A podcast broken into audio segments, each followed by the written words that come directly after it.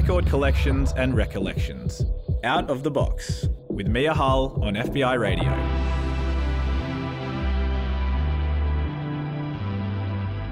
Hey, Mia Hull with you on FBI Radio 94.5, streaming online or on the podcast. This is Out of the Box. It's the place where every Thursday from 12 to 1, I sit down with one person and we look at their record collection and the stories from their life and how those things interact with each other. Today, my guest and I are recording from the FBI radio studio in so called Redfern, which is one of the heartlands of Indigenous resistance. Recording here also means we're broadcasting on unceded Aboriginal lands, so I want to take this moment to pay my respects to Gadigal elders, past, present, and emerging, and extend that respect to any First Nations person listening right now. This always was and always will be Aboriginal land. The first time I met today's guest was actually right here in this studio. Her name is Melody Forghani, and she's the founder of the PR company 23. So she was actually sitting in on an interview I was having with one of her artists. And yes, it was really nerve wracking doing an interview in front of her, and I'm happy to have her on the mic this time.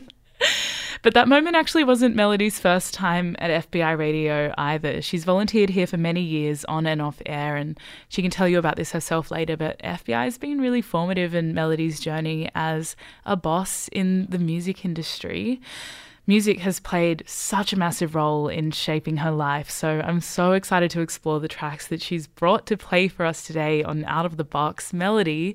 What a pleasure. Thank you so much for jumping on the show today. Oh my gosh, it is such a pleasure. I feel truly honoured to be asked. So you call Sydney home now, but that's not where your life began, is it? No, I was born in Tehran in Iran um, in 1991 and then yeah, our family were there for a few years after the revolution had turned and um, kind of stuck around to see what was going to happen. And yeah, and then my life took a bit of a journey elsewhere. Do you remember anything from living in Iran? No, I don't remember anything, which makes me really sad. But I have two parents who are really good at storytelling, and I almost feel like I was there particularly the journey across to Turkey where we where we escaped as refugees. But um, yeah, I don't have any personal memories, and I'd love to go back. Obviously, that would be a dream, but mm. I don't know if particularly now is a good time. But I yeah, really hope I can go with my parents one day. It's crazy how sometimes hearing stories repeated back to you makes them almost feel like memories. Yeah, it's like it's like photos when you think that you know a situation or a scenario really really well and then you realize you've just memorized a photo and mm. you've absolutely no specific memory, which is kind of how I feel about Iran and where we were in Turkey for the year after that. Mm. Um, and yeah. tell me how you got to Turkey.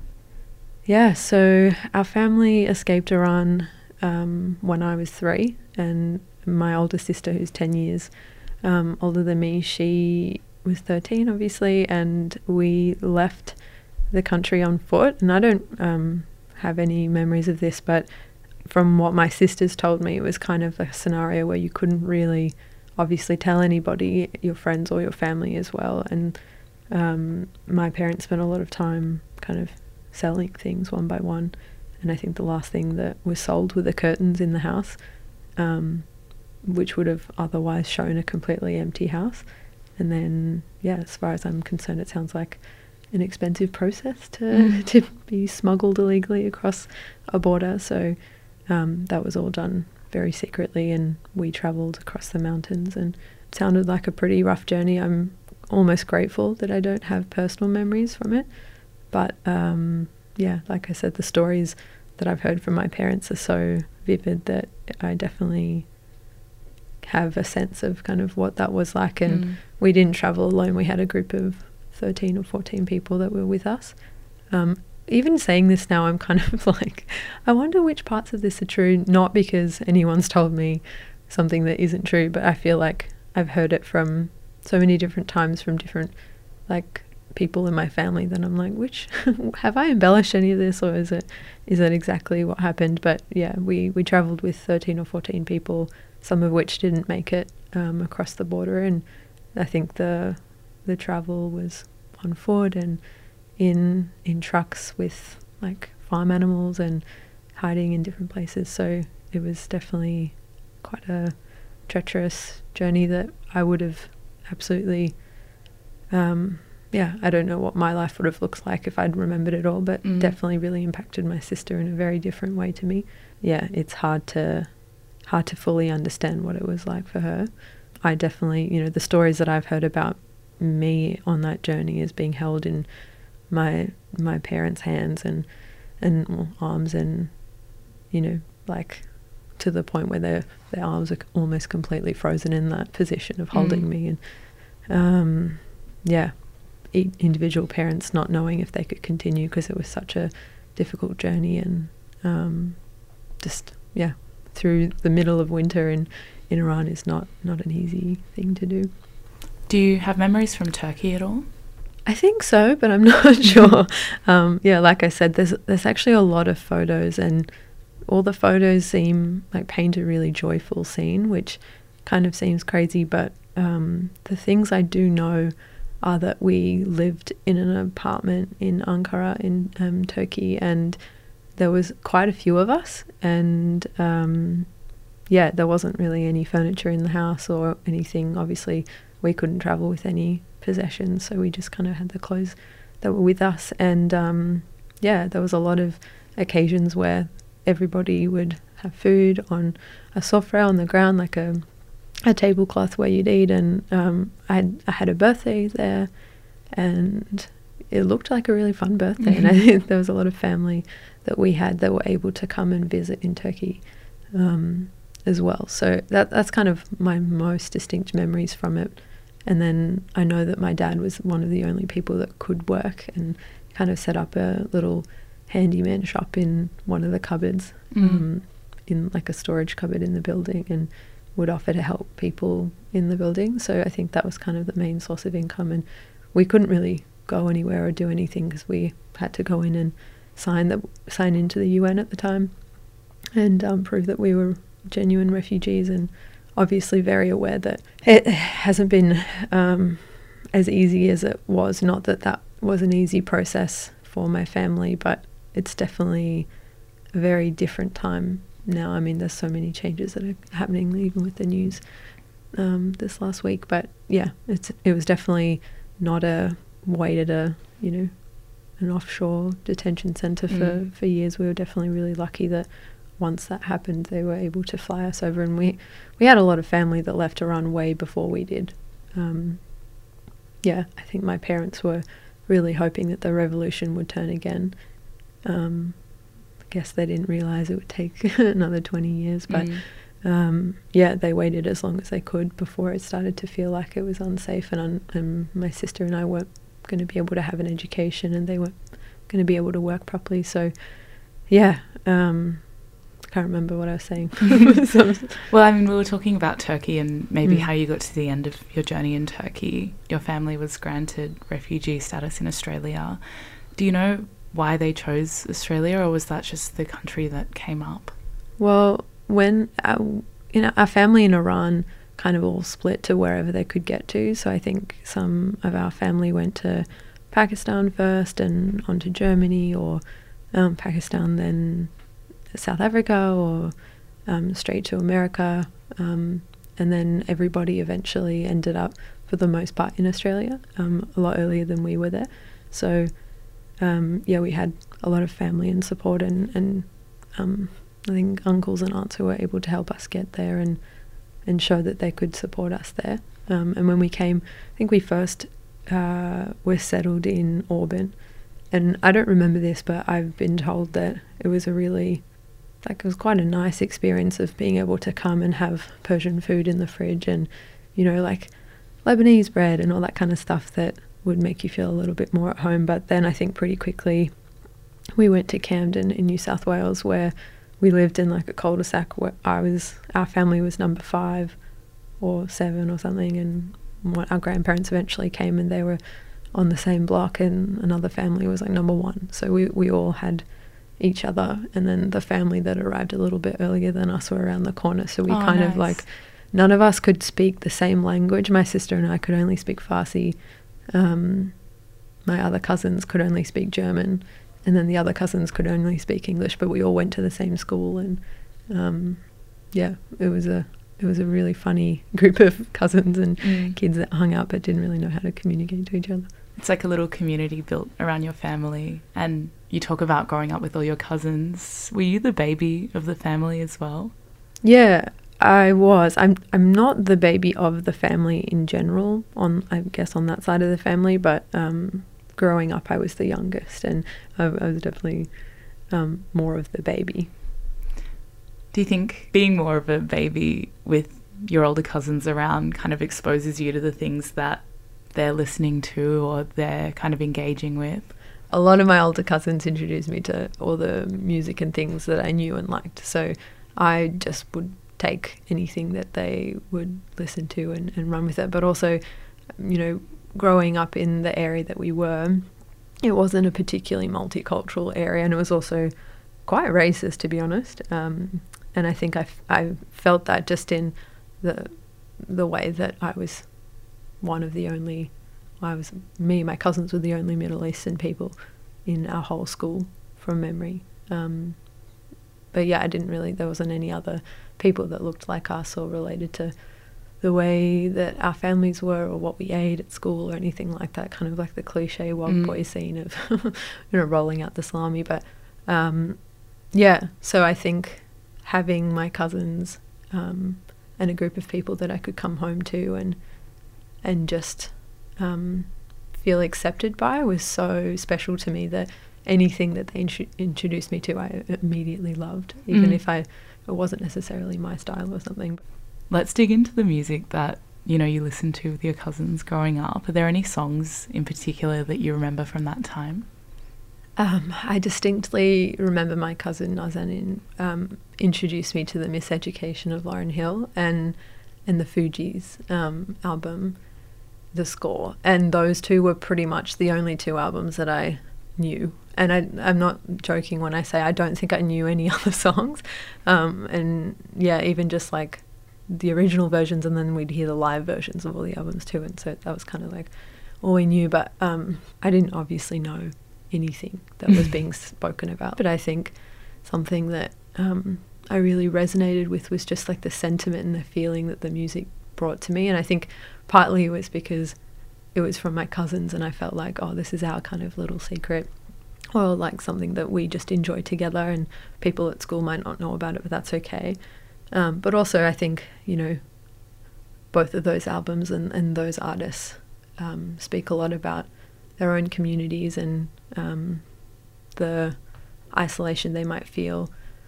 Um, yeah, growing up or living in a place that doesn't accept them, and I think that that general feeling was something that I resonated with. Um, yeah, but how many mics? It was. It's just such a like. It's just so fun, and it. Um, you know, I think it was the first taste of hearing like rappers and and hip hop musicians like trying to one up everybody else, and that like bravado is really um, like amusing to me, but also, yeah, it's just such a like catchy, um, catchy song, and I just love the idea that as a kid I was listening to that song and having absolutely no clue what they were really talking about, but knowing that I just really felt it and and shared that with my cousins as well. Well, let's play it right now on Out of the Box on FBI Radio 94.5, chosen by my guest, Melody Forghani. It's the Fugees and How Many Mics? Me without a mic is like a bee without a snare. I dare to tear into your ego. We go way back like some ganja and Palico or Calico vision. My rhymes make incisions in your anatomy. And I back this with Deuteronomy or Leviticus. God made this word you can't get with this. Sweet like licorice, dangerous like syphilis. Yo, Yeah. How many mics do we rip on the daily? Many money, say me say many, many, many. How many mics do I rip on the daily? Many money, You're listening to FBI Radio 94.5 DAB, or if you're streaming via the podcast or on our website, fbiradio.com. That song was called How Many Mics? It was by the Fugees, and it was chosen by my guest on Out of the Box, the founder of PR Company 23, Melody Forghani. And before we played that song, Melody, we talked about how music was so important in your early life and how your cousins introduced you to so much music. And we talked about those two seminal albums for you, The Score and The Miseducation of Lauryn Hill. When did you start to branch out from those albums or listen to music differently? I think, I mean, the biggest change was we moved out of Camden and we went to um, the kind of northwest suburbs and um, of Sydney and yeah, I remember like hip hop was definitely massive for me because of those two albums, but also my sister loved Tupac and I, I, w- I don't even think I was allowed to listen. I don't even know if actually I don't even know if my parents ever had rules of like you can or can't listen to this, but I think even I was like I'm not going to listen to this. This is a little bit too much for me. Um, but yeah, hip hop was kind of always around, and so um, when I was growing up in in the later years of primary school, I got really into Eminem, but then I also simultaneously had this like, you know, in, in what I thought was punk, like Avril Lavigne, Simple Plan, Mm. uh, that became a big part of my life too. And I think um, probably mostly because we lived right next door to a JJ store, and I was just like, yeah, I'm gonna wear those cuffs and those like baggy jorts or whatever they were. But um, the crossover kind of felt like just this like punk energy that Mm.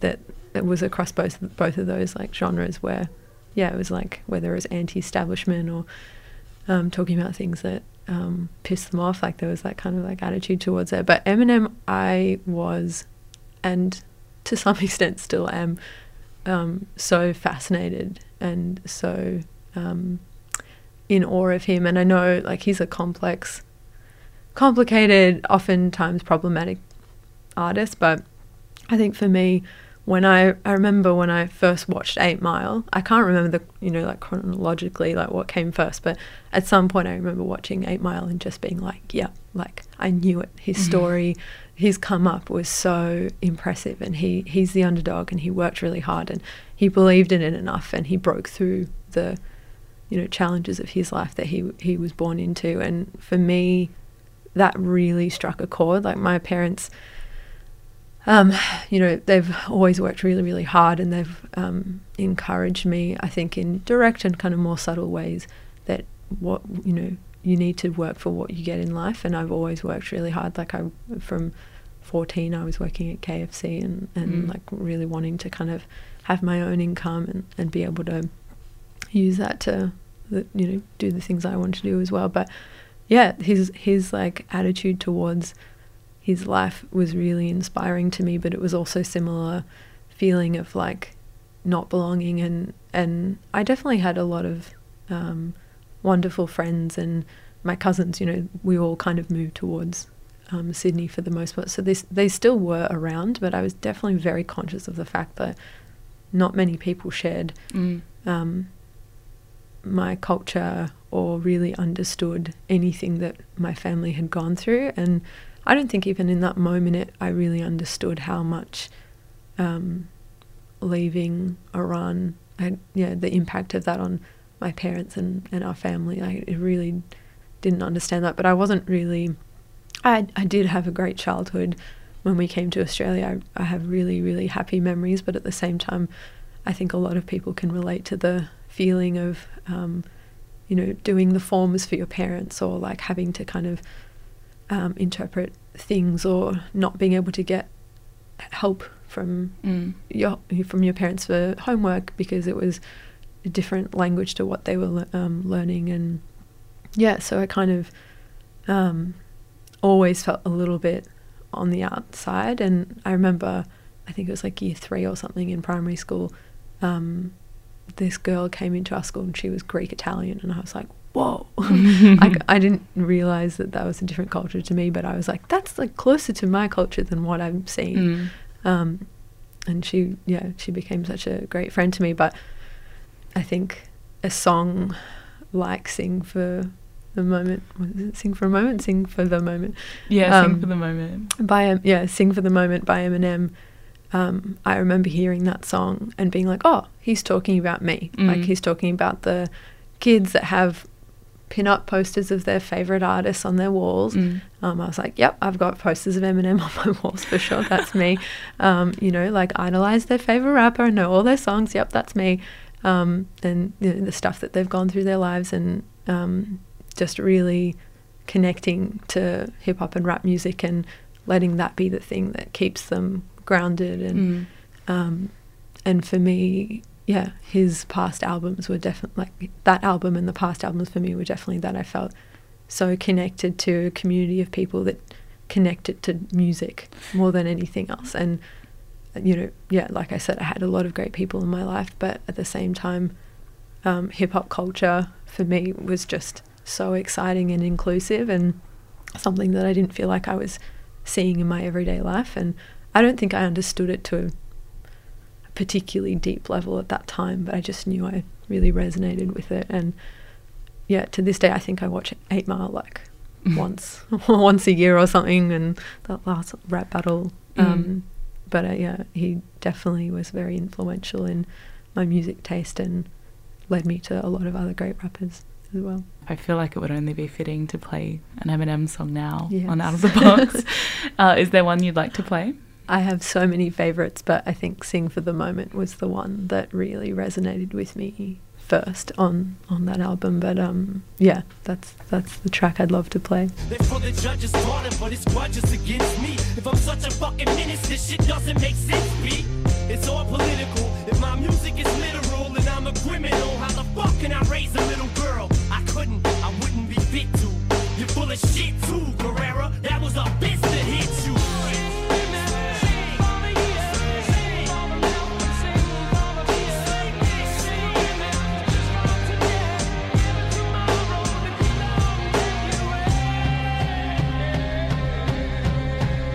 Sing for the moment. It was Eminem on Out of the Box on FBI Radio 94.5. I'm Mia Hull. I am joined by the owner of PR company 23, Melody Forghani. But you're not just the owner of record company 23, you're also a former FBI radio presenter Yes. um, and have an interest in radio. It's so nice to have you back on our airwaves, Melody. Can you tell me where you were in life when perhaps you first learnt about FBI? Yeah, I remember it very clearly, and FBI has always been such a um, key part of my life. But I remember being in a maths class in like year 10 or 11, and um, somebody had just moved into our school and she lived or was from around the city. And firstly, I was like, whoa, I don't know anyone that lives around there. So I was really intrigued by her. Um, and she, I think we started talking about bands and music and um, then she was telling me about FBI and have you heard of FBI? And my friend um, sometimes presents there, and um, his name was Harry White, the friend that was presenting, and I was like, "What? Like you have a friend? You know someone our age that's on radio?" Like I was so blown away, and I remember like obsessively trying to figure out when he was playing. Um, when he was speaking on it, and I'd like just listen to him. Like I didn't even think to listen to the other shows. Um, but any anytime I knew that he was on the radio, I'd I'd listen. And it wasn't until a little while later where I was like, oh, wait, like maybe I could volunteer. And I remember asking my dad to drive me um, to the station. And the memories of like exactly when this was are a little unclear in my mind. But um, I do remember we came in, it must have been a Friday because Sweetie, who was a um, previous host, was preparing for Arvos. Um, and I remember like waiting for a volunteer kind of form. Um, yeah, and just hearing some of the stories. I think she'd just gone to Meredith's music festival, and that was also like mind blowing to me. Mm. And just talking about the artists she saw, and I mean, I it wasn't even a conversation with me. She was just having it, and I was definitely eavesdropping. But I was just like, yeah, these are my people. Like I, I want to um, know more about music, and I want to be involved. And so when I started volunteering, I think I was at the um, reception desk for a little while and then kind of quickly became um, uh, all nighter presenter. And that was just so much fun because I was being connected to people that I had, would have never otherwise crossed paths with. And they also loved the bands that I liked. And they were introducing me to so many other bands. And it was, you know, it's always been such an inclusive and welcoming um, place. And I just kind of felt really at home very quickly. And yeah, like like I said, I'm also very shy, but um, somehow because radio, you know, you're not seeing the person's face and Mm. it just kind of feels a little bit private, even though it's so public. It kind of um, felt even more comfortable. And when I finished school, I went straight into um, studying a media degree at Macquarie University, and I was obsessed with radio. Like I was volunteering here, um, and I think through listening to FBI, I'd, I'd also learnt about um, This American Life, and that was the only other like radio thing I knew. Sorry, that's just such a funny crossover with someone on I FBI someone- talking about it. Yeah, I feel like maybe it was referenced on All the Best at the Yeah. time or something, but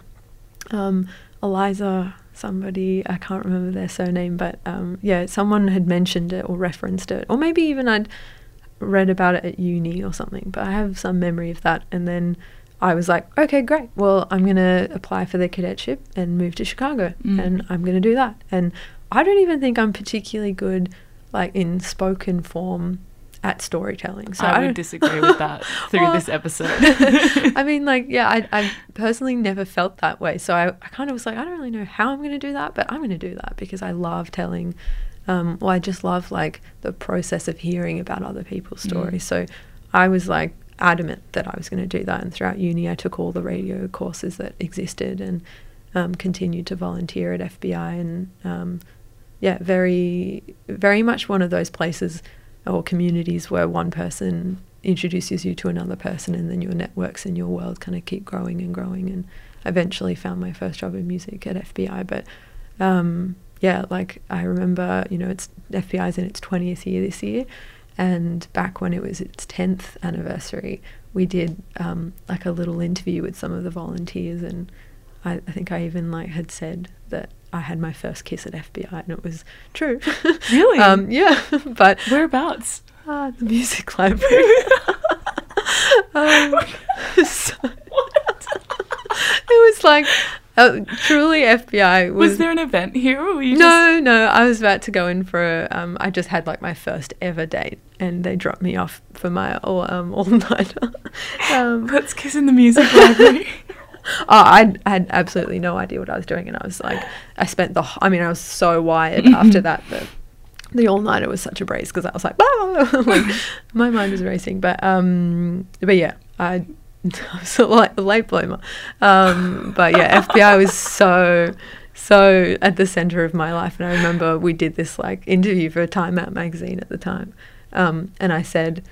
I think I said like, yeah, I had my first ki- kiss here. I might even get married here or something.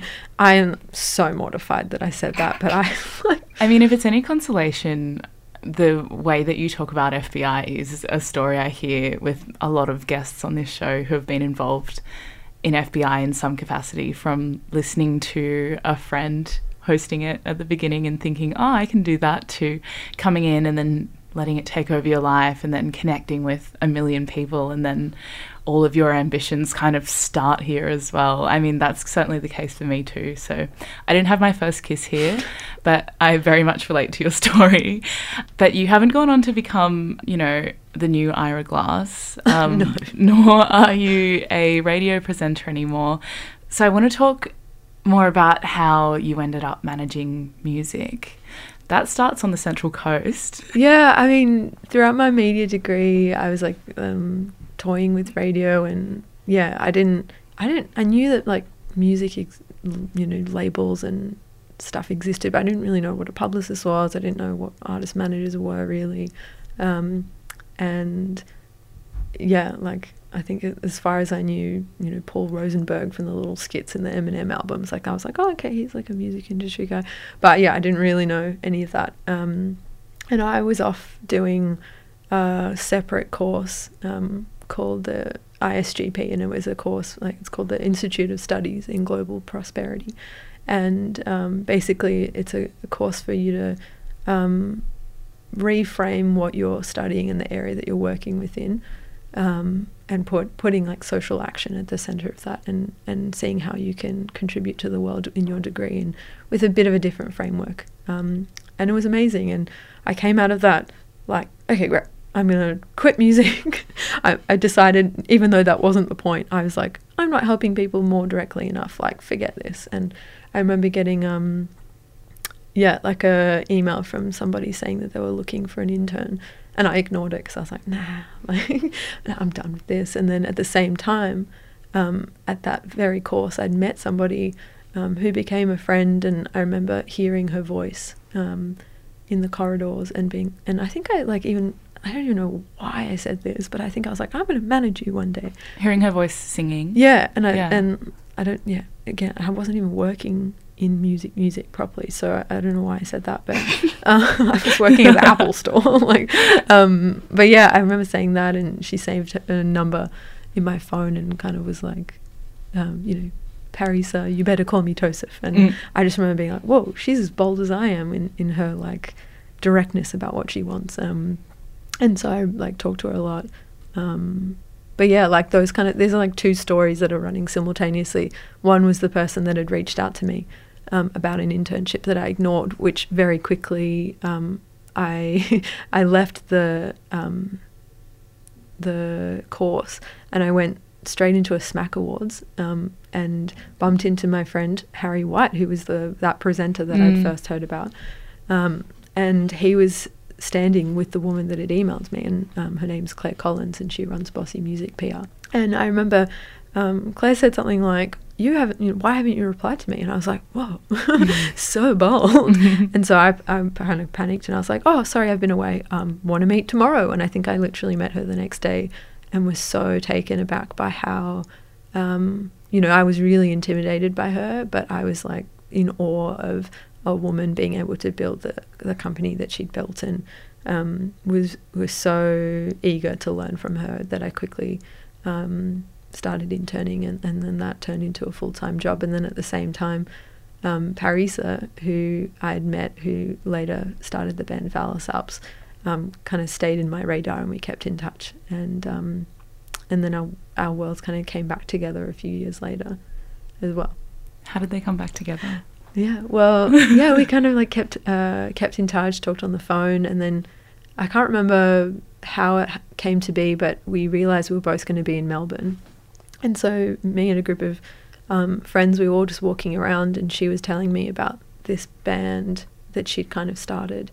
Um, she hadn't put anything online, and there was no pages that existed, but um, she'd gone and recorded it with a friend that was based in Seattle after they'd met volunteering as janitors in in Haifa in Israel, and um, yeah. Anyway, and I was like, oh, I want to hear it. And so I think we were in some sort of like gift shop, and it had a um, like a speaker somewhere, and one of those like iPod docks, and she like just plugged her phone in or iPod pod in or whatever it was, and played me um, their first song that they'd ever written, which was called Young.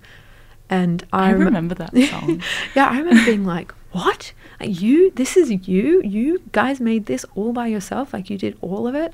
And um, she was like, "Yeah. Like, what do you think?" And she was like, so modest in how she spoke about it, and I was like, "I think this is amazing." Mm. And I didn't really even at that point. I'd worked at Bossy for a little while. Um, my sense of years and time is so bad, so I don't really remember how long I was there.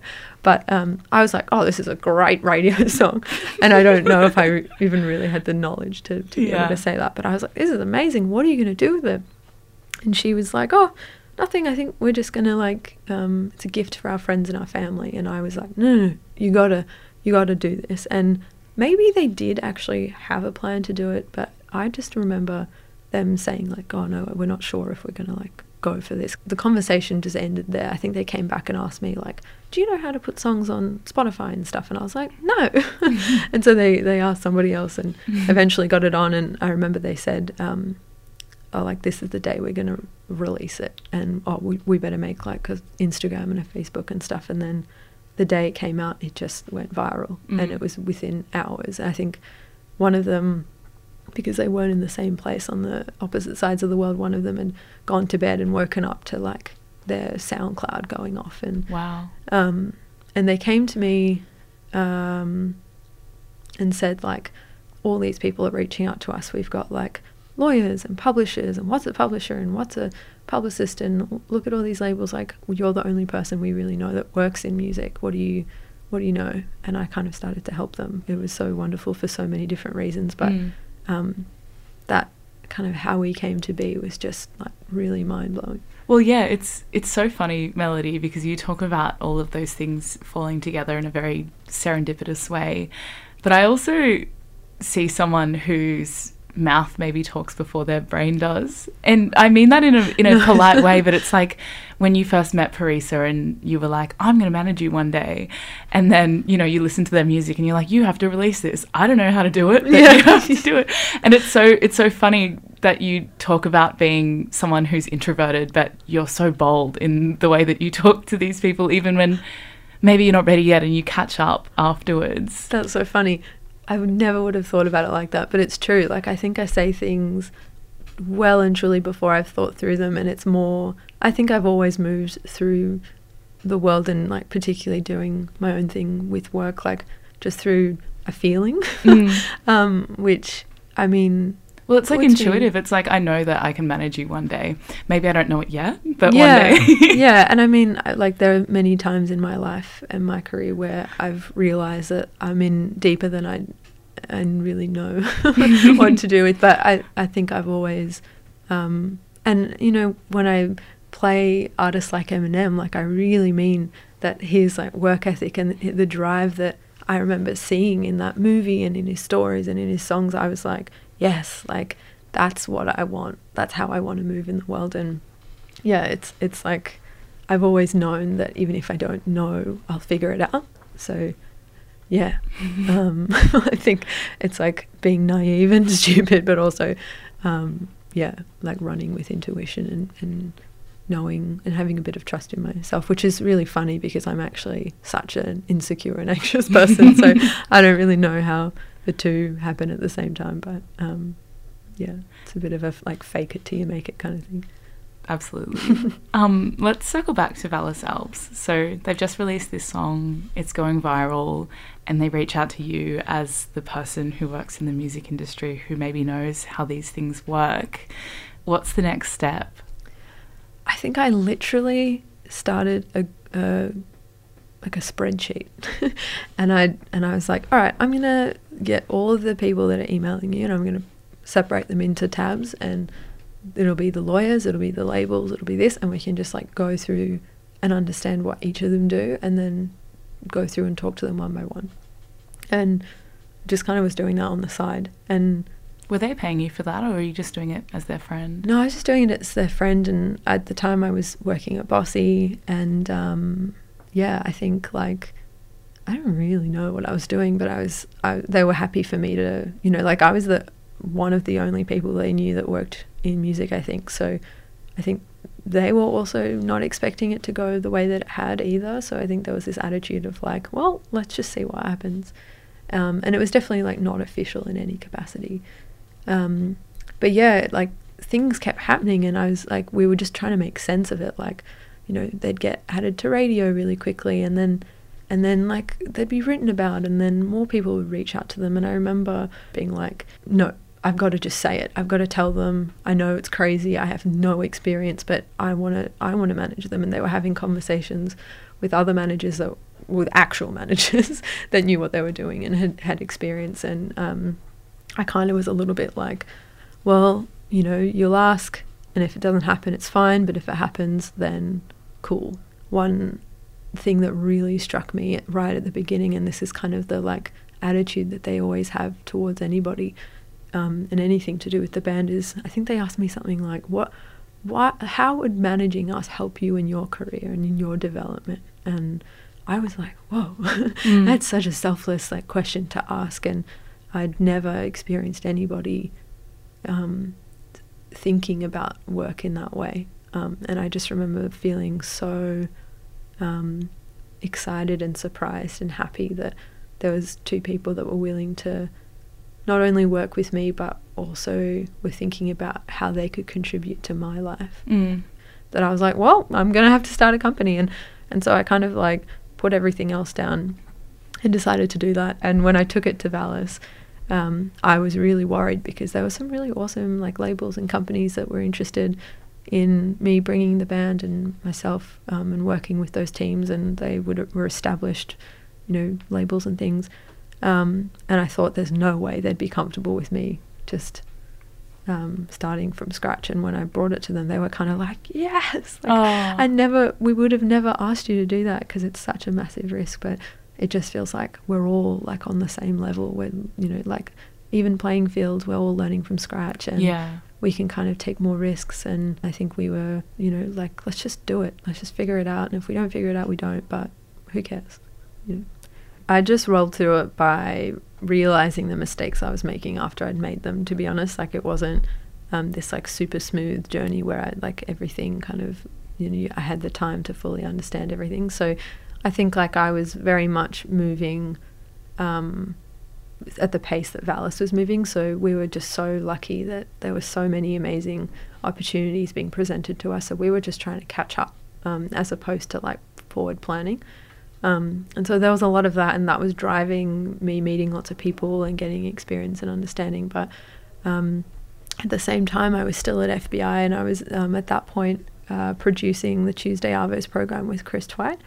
And Twitey has pretty much from day one been such a massive mentor to me, and um, you know he does a lot of work in music outside of FBi as well, and um, he was a massive mentor for me, and I learnt so much um, with his guidance, and and you know there's been so many amazing people along the way that have really helped. Um, someone called Katie Stewart who was the general manager of Laneway for a really long time, and we worked in the same office, and and she equally um, taught me a lot, and there's also somebody called Susan Heyman um, from Chugg Entertainment who um, we all kind of shared offices for a while and um, was always looking out for me and helping me as well. So there was, I mean, there was so many other people I could name, but they really helped. But also things like calling, I don't even know what they're called, but calling like the hot, like the government hotlines about Mm. business structures and things like that, where I just had no clue. Um, what to do, but I think it all just happened. Like it all just kind of worked out. Um, but you know, there were things like taxes and, and things that I didn't do till way later. Um, and yeah, it's I'm still learning a lot to this day, and and you know, as the business grows and here and overseas, I think um, just constantly learning and um, will never ever say that I've learned Mm. everything I need. I don't don't really sometimes feel like I know what I'm doing, but I feel like I also have a lot of great support around me now. And I'm always so grateful to be able to help share stories um, for artists, some that I can relate to, some that I know that I can't, but others can. And, and finding that platform Mm. for me has always been the most um, special thing. Like, you know, it's I, n- I never thought I was going to be a um, publicist, but I think what I always knew I was going to do was help artists push themselves forward in, in whatever way. And, and yeah. I want to go back to where it all began, where you and Vallis Alps are just plugging their phone into an iPod dock in a shop somewhere. What was that song? That was their first song, Young. In a few minutes, we'll talk about 23 again and what the future holds, but right now, let's just stay where it started. Look your city's built on marble floors. Neon lights in the falling snow. Those nights back in Tokyo.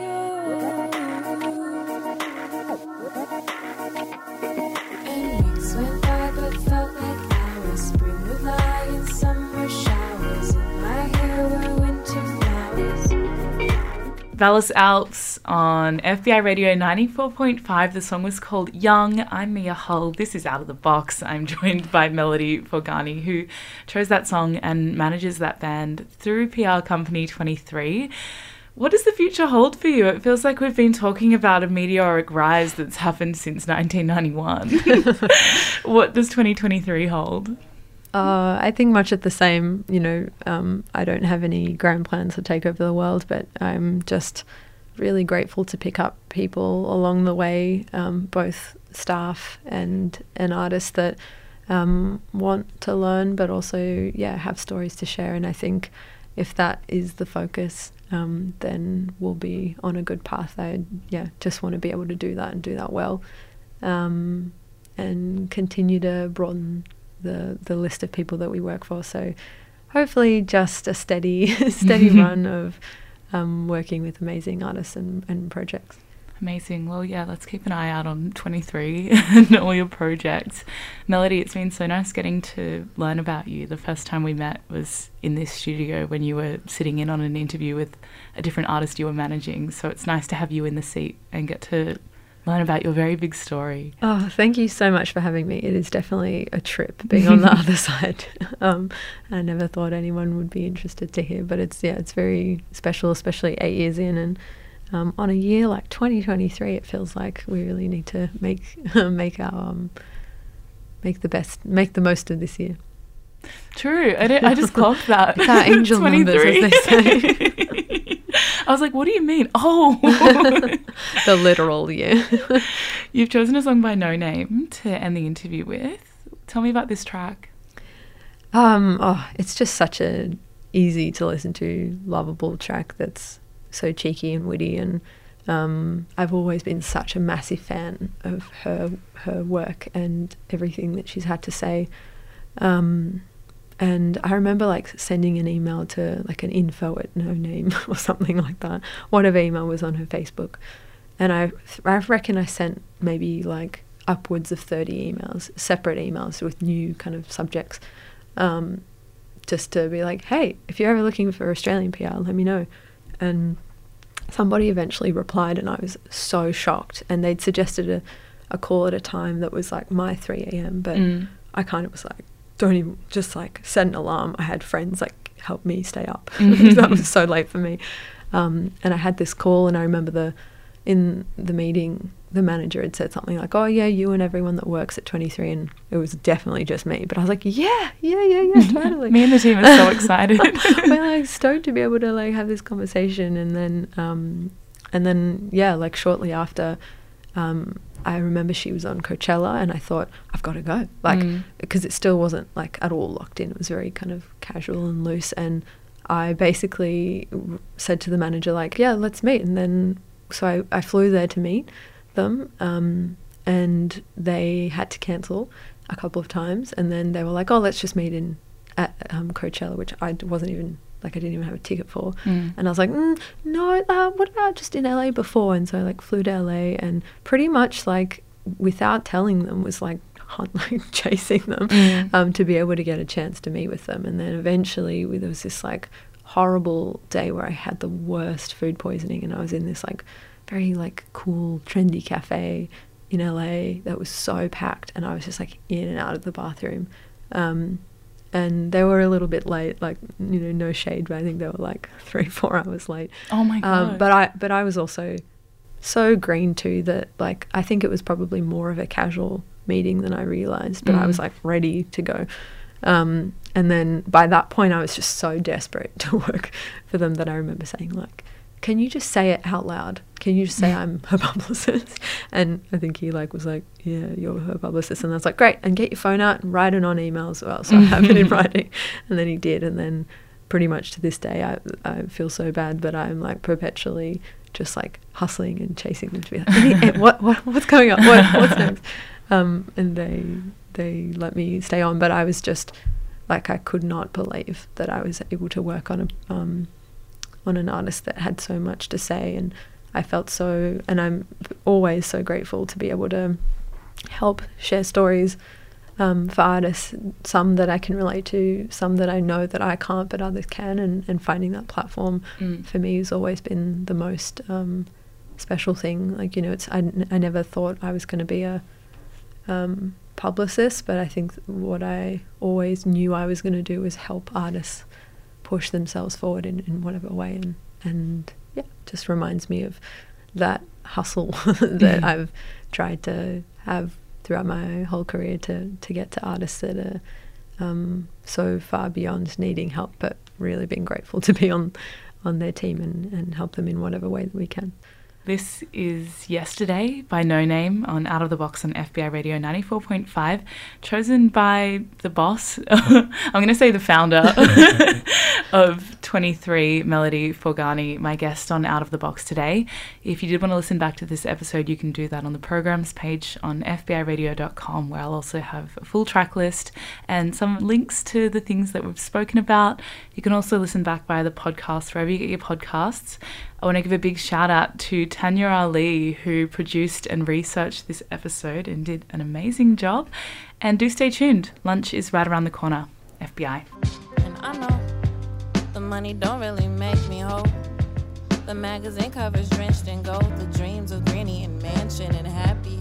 The little things I need to save my soul. And I know the money don't really make me whole.